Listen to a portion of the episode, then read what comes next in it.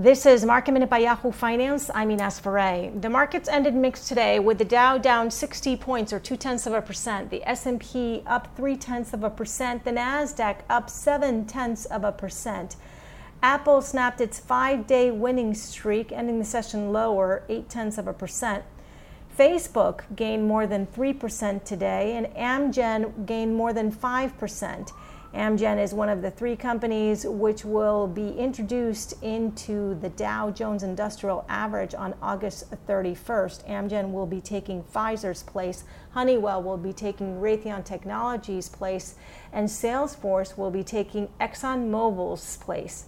Salesforce is soaring in after hours after announcing its quarterly results, beating on the top and the bottom line.